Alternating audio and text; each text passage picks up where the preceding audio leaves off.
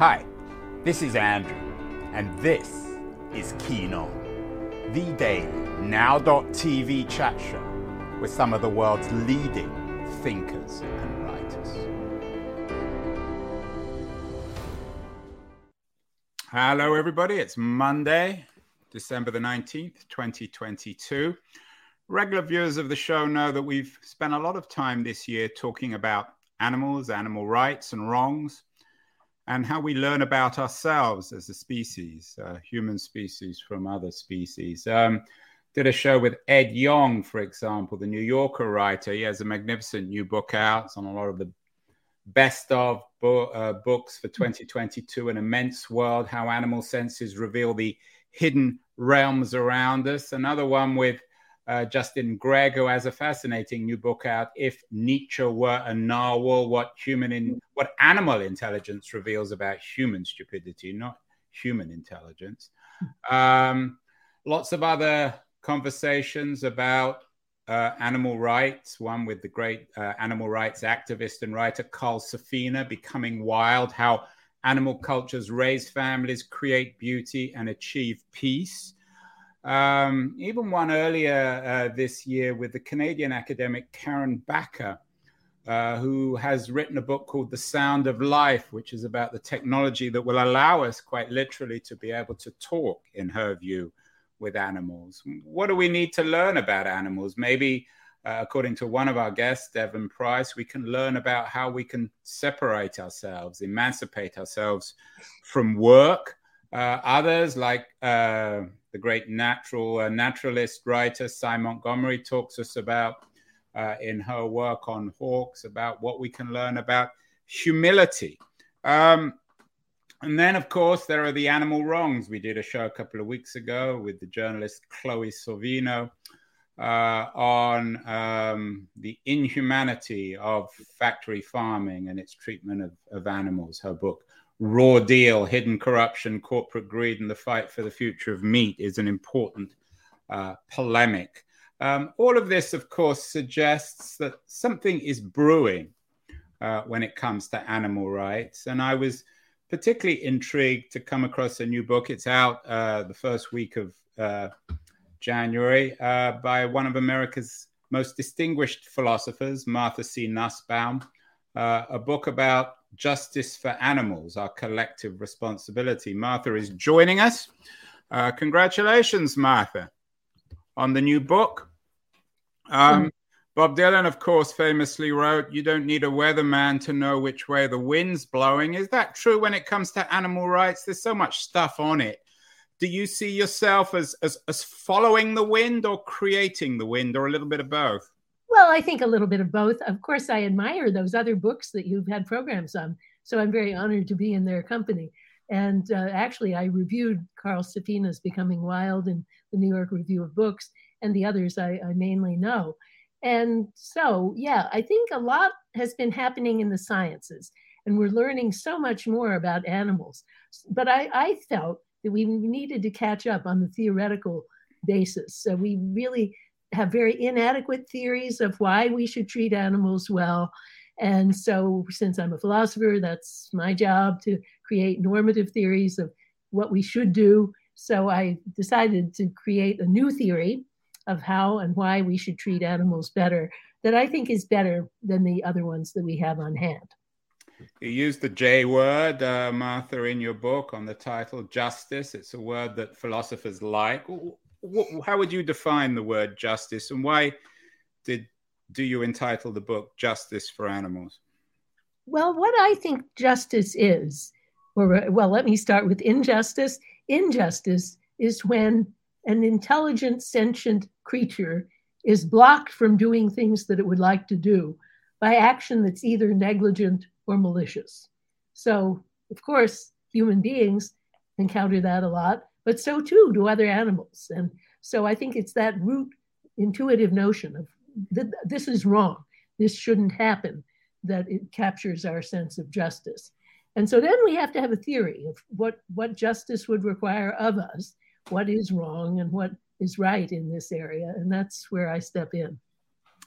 Uh, you use um, Uh, you use the word normative. Is your theory of justice a, a utilitarian one? I mean, could you maybe okay. uh, explain how you define justice in this book in terms of the need for justice for animals? Okay, by normative, I just mean the theory of what we should do, not a descriptive theory of what's already happening. Um, there are, I would say, three leading normative theories that are around right now. The first one is a theory that I call the so like us approach, which is the approach used by animal activist and thinker Steven Wise, who's the head of what's called the Non Human Rights Project. Wise is a very creative lawyer, and he's argued cases on behalf of animals, trying to get them from captivity into better surroundings in animal sanctuaries. One case involving an ape, another involving an elephant. But his theory is that we should favor animals that seem most like us, and only a few make the grade. So only apes, elephants, and whales get any attention at all from his theory, and only on the grounds that they're higher up the ladder of nature. So he uses this very traditional idea that nature consists of a ladder where humans are on the top step because closer to the heavens, so to speak, and then uh, everyone else lags on behind. Now, I have quite a few problems with that approach, and I, I want to mention those before I get to the other approaches. Yeah, and just to be clear, uh, you you go in in your book, you talk about lots of different animals from dolphins to crows, elephants, and octopuses. So uh, you, so you clearly don't buy that theory. Now, my first problem with Wise's theory is exactly that, that it offers absolutely nothing for the vast majority of animal species. Now, I think that's not really Steve himself. He just wants to say what he thinks will move judges, and he thinks he can get judges to care about apes and elephants, but not yet about the other creatures. But the theory you use when you go into court will influence what you get to do many years down the line. And so he offers nothing for the. Martha, let me ask, uh, uh, and you, you, probably had to deal with these dumb questions because you're a, you're a professor and had students in asking these kinds of questions endlessly. But but where does your theory of, of life and animals stop? What about mosquitoes or ants? Well, or okay. even plants? But I first haven't gotten to my own theory. So let me say something. Um, I mean, I would like to say something about the theories that we have. So go on, yeah, and then and come then, back to that. I apologize for throwing that one in.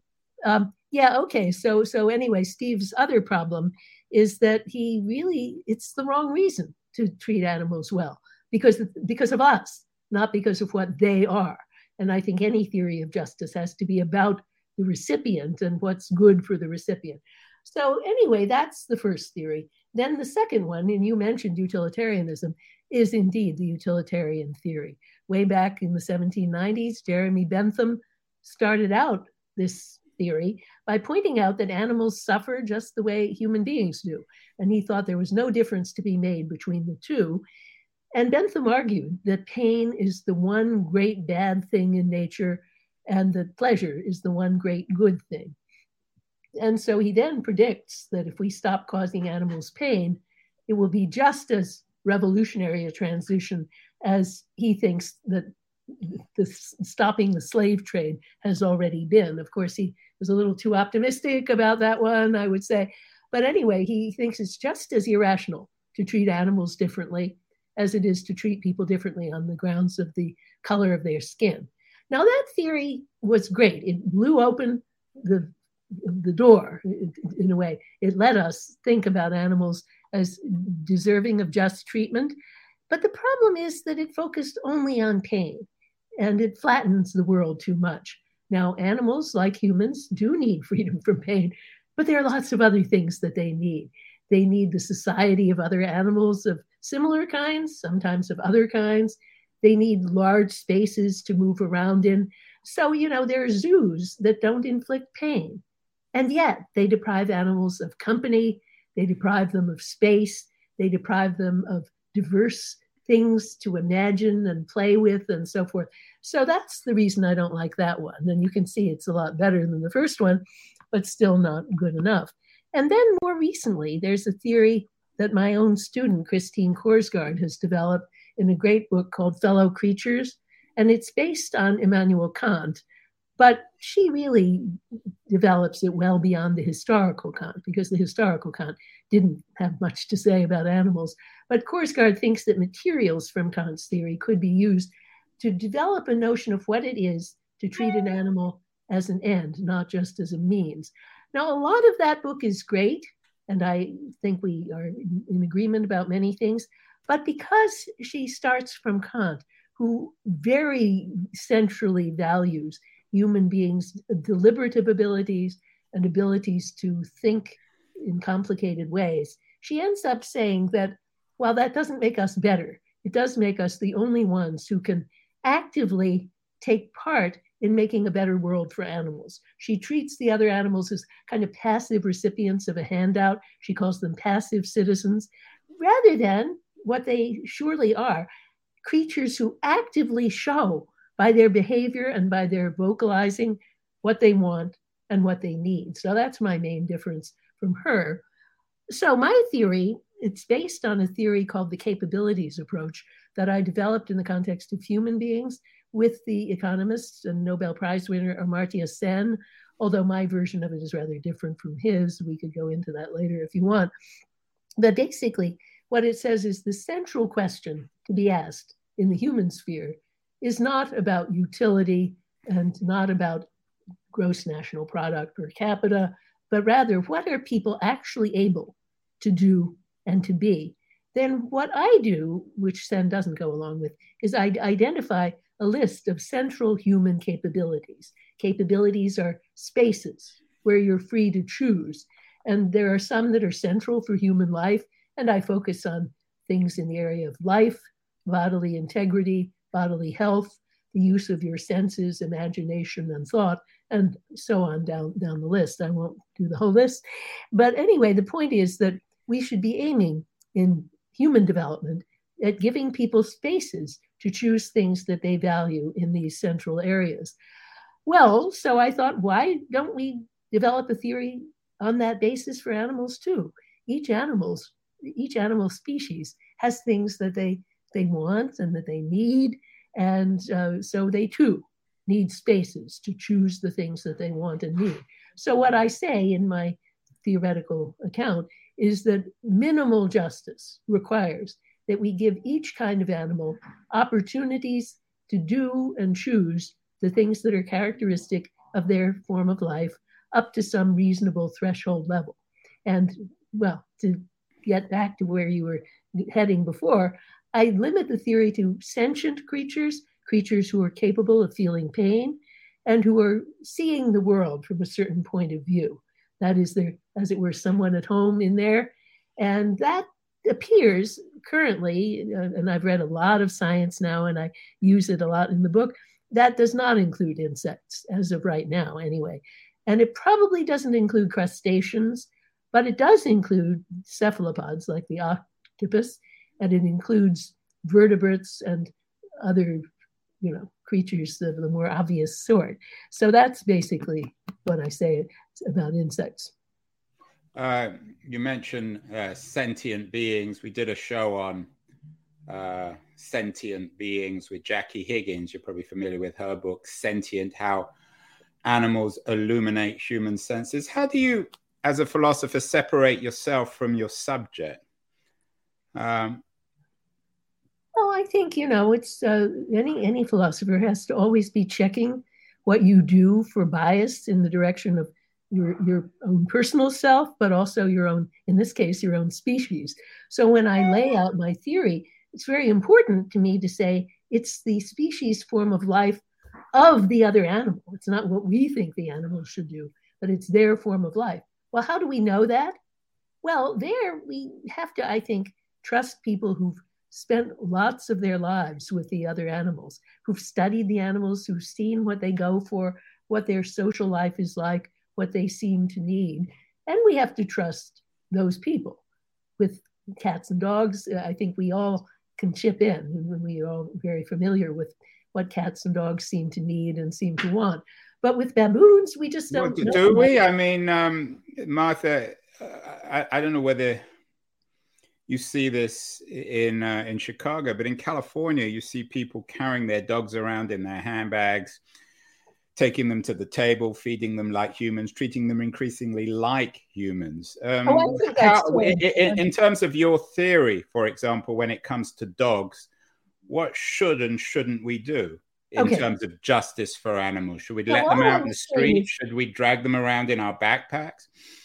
Okay, all I was saying is that we can all participate in that debate because we all have access to information about dogs. We don't have access to information about baboons, for example. But no, I think most people treat dogs very badly. Dogs, of course, evolved, and there's no going back. They evolved to be codependent with humans. So, for sure, they need to live with humans and they need to lead whatever lives they lead in combination with a human household. But to, first of all, the word pet, I would ban that word pet because dogs are not toys. And that whole example of putting a dog in your handbag, that's example of treating a dog like a toy.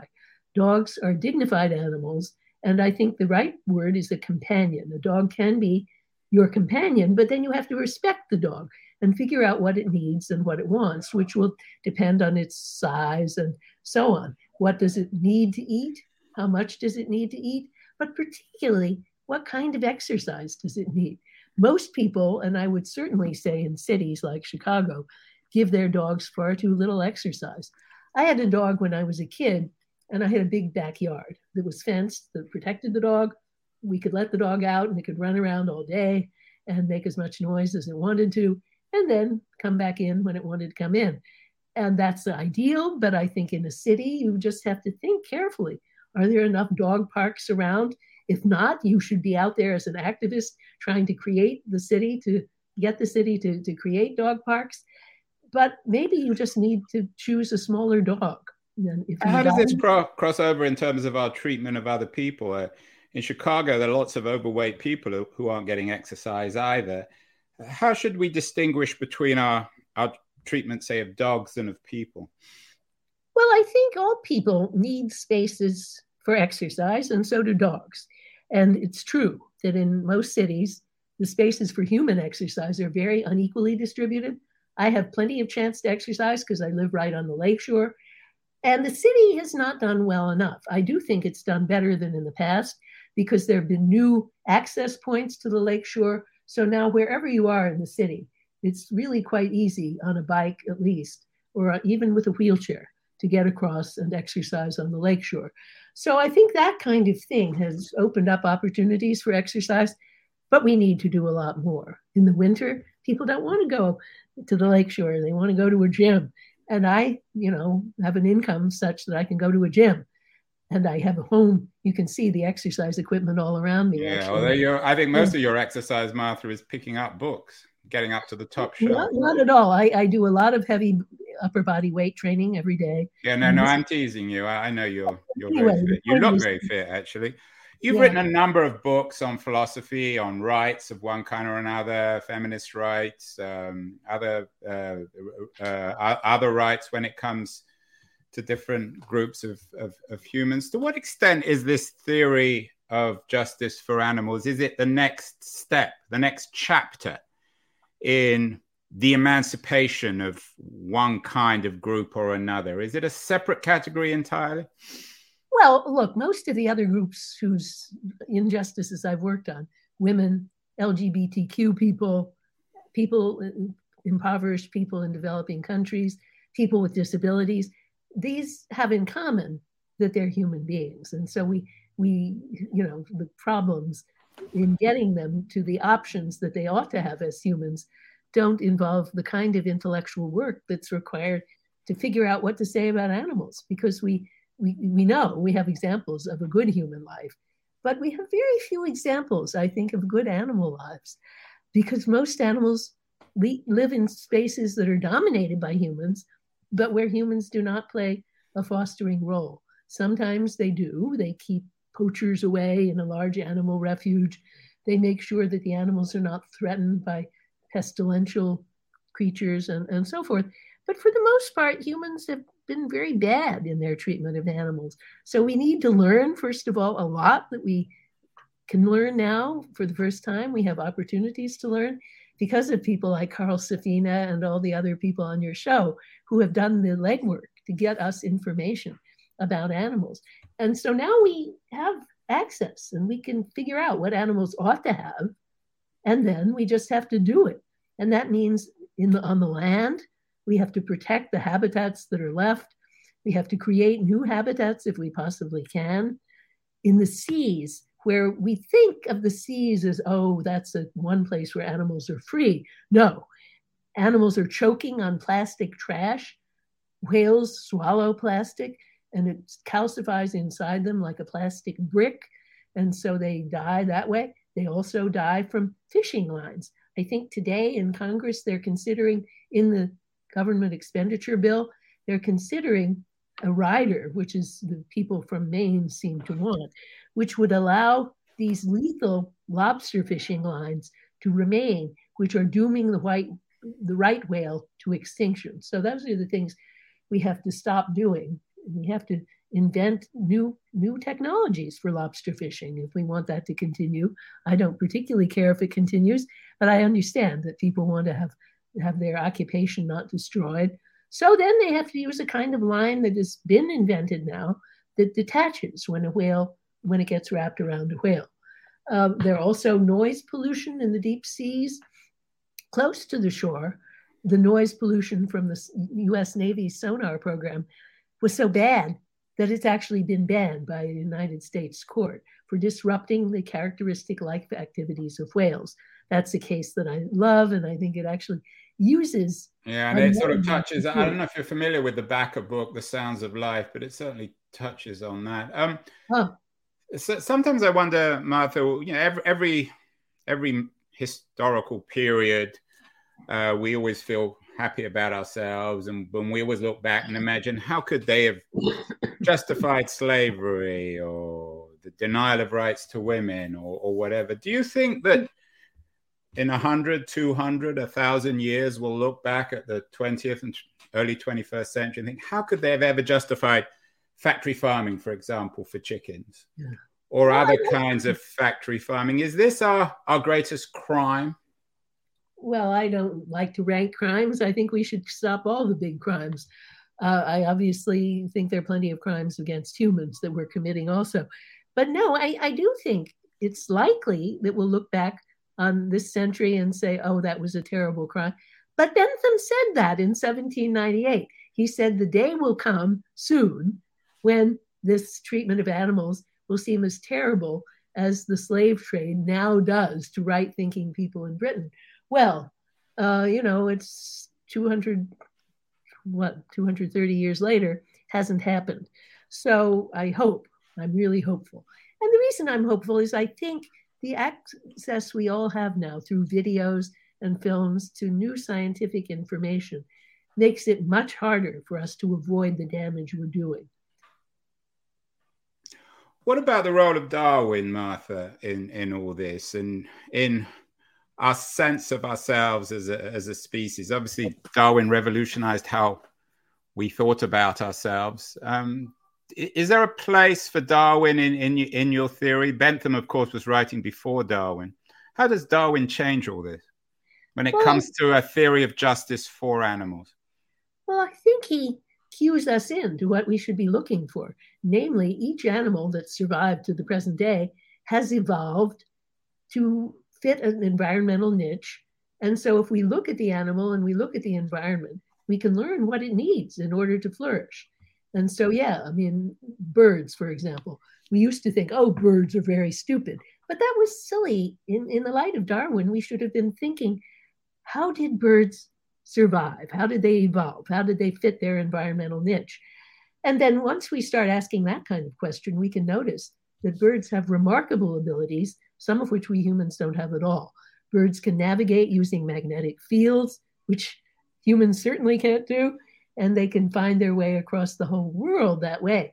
And so, in many ways, birds are, they have a kind of specific intelligence which we didn't think they would have because their brains are not shaped like ours. Yeah, but, Sally Montgomery is very good on that. I'm not sure if you're yeah. familiar with her work, but yeah, yeah. But you know what's known as convergent evolution: two species can arrive at the same abilities through a different evolutionary path. And so birds don't have a neocortex, but they have another kind of neuroanatomy that allows them to do all these amazing things that they do. Martha, how much of this is bound up with uh, arguments about the environment and justice there? You mentioned the environmental niche. We had George Monbiot, a distinguished environmental journalist, on the show recently, just won the Orwell Prize. He has a new book out, Regenesis Feeding the World Without Devouring the Planet, which is a book about feeding and meat. To what extent um, is your theory of justice for animals, does it need to be bound up in a broader regenerative theory or, or, or practice on the environment, on farming, and indeed eating other species? Well, I think to a great extent it does, but that's not the ultimate end of the theory. To me, justice is a matter of treating each individual sentient creature as an end and not a means. So that means that I don't think animals should be treated as a means to a fine environment. I do think that they're ends in themselves. And so that does mean that the environment that they live in has a big, big place in their good. And I think there might be other reasons for caring about the environment that are not reasons of justice. But for me, justice is about the sentient, and it's about each and every sentient being. Trees are not subjects of justice, they're not sentient. Now, I, I think trees are fine, and there are many other reasons for caring about trees. But that's not what I'm talking about. I'm talking about justice. And I don't think it's an injustice to cut down a tree. Now, there, as I say, there are plenty of other reasons for caring about trees, but that's not what I'm talking about. Now, of course, animals are suffering largely because of the changes in our environment. Human overpopulation is one problem. In Africa, you, you see this particularly the, the fact that elephants don't have enough to eat because humans are expanding and the trees that elephants need for their bark are in the villages. And so this is how you get conflict between elephants and villagers. But some of it, of course, is caused by climate change. And that's where my theory would intersect with concerned theorists who, working, who are working on climate change. But I, I don't think that an ecosystem is an end in itself. I think it's, first of all, a supportive structure for sentient life, for animals and humans. But then there are other reasons, that is, reasons, scientific reasons, and other ethical reasons for caring about ecosystems, but those are not reasons of justice.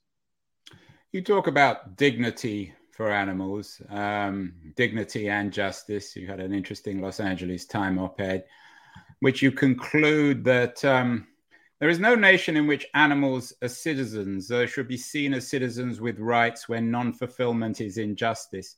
Is it conceivable to imagine animals in the future as citizens? Should we introduce the word citizenship when it comes to justice for animals? Yes, absolutely. And I think it's not difficult to imagine if you're thinking about certain kinds of animals. By the way, Sue Donaldson and Will Kymlicka wrote a book called Zoopolis, where they develop this idea in a wonderfully clear way. If you think about dogs and cats, or if you think about even farm animals who are not being tortured in the factory farm industry, these animals are localized and therefore they can be citizens of the place where they live. And there's absolutely no reason why, when a city of Chicago makes policies for the people in it, it can't at the same time listen to the voices of the animals who live there and make policy that takes their needs into account as well. But it's much more difficult for animals who cross city boundaries, state boundaries, even national boundaries. A lot of the animals in the world are not localized. So that means that they have to be thought of as citizens of the world. But that's difficult because the world has not gotten organized to do any such thing.